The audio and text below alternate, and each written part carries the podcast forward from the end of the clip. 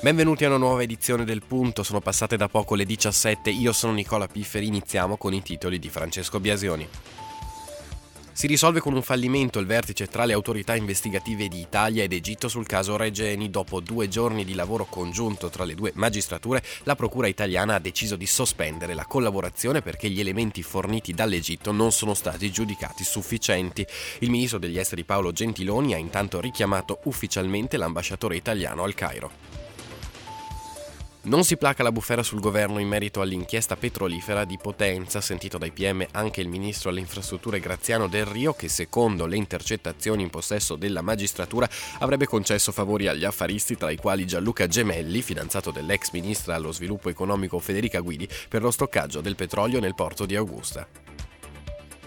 Domenica 5 giugno è questa la data fissata dal ministro dell'Interno Angelino Alfano per le elezioni amministrative in occasione delle quali si voteranno i sindaci di Roma, Milano, Napoli e Torino. Gli eventuali ballottaggi si terranno il 19 giugno. In Trentino Alto Adige, regione a statuto speciale, il primo turno di elezioni è stato indetto per l'8 maggio.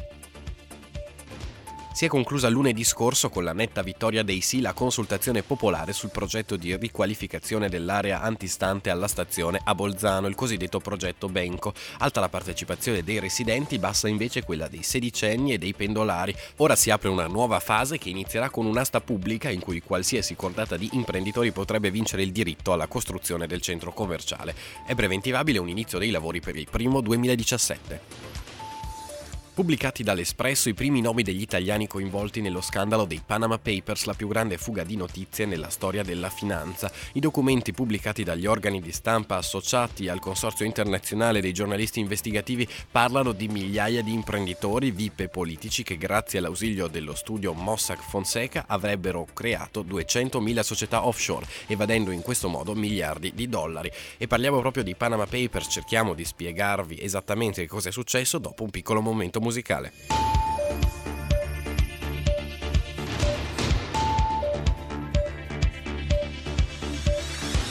E torniamo a parlare appunto di Panama Papers, eh, il servizio è tratto da una storia raccontata da Dan Glisak, utente di Reddit, che ha trovato il modo di parlare dei Panama Papers come se li dovesse spiegare a un bambino di 5 anni. La voce è quella del collega Davide Corraro.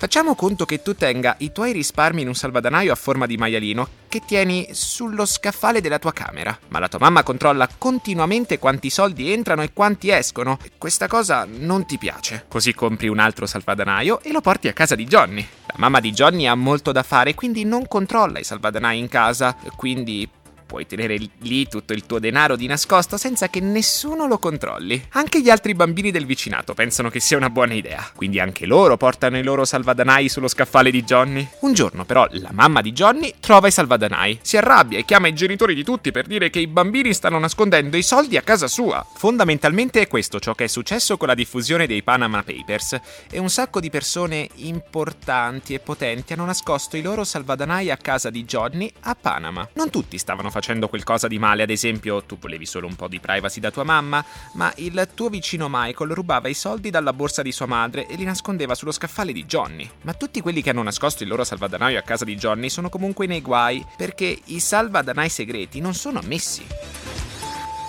Shine,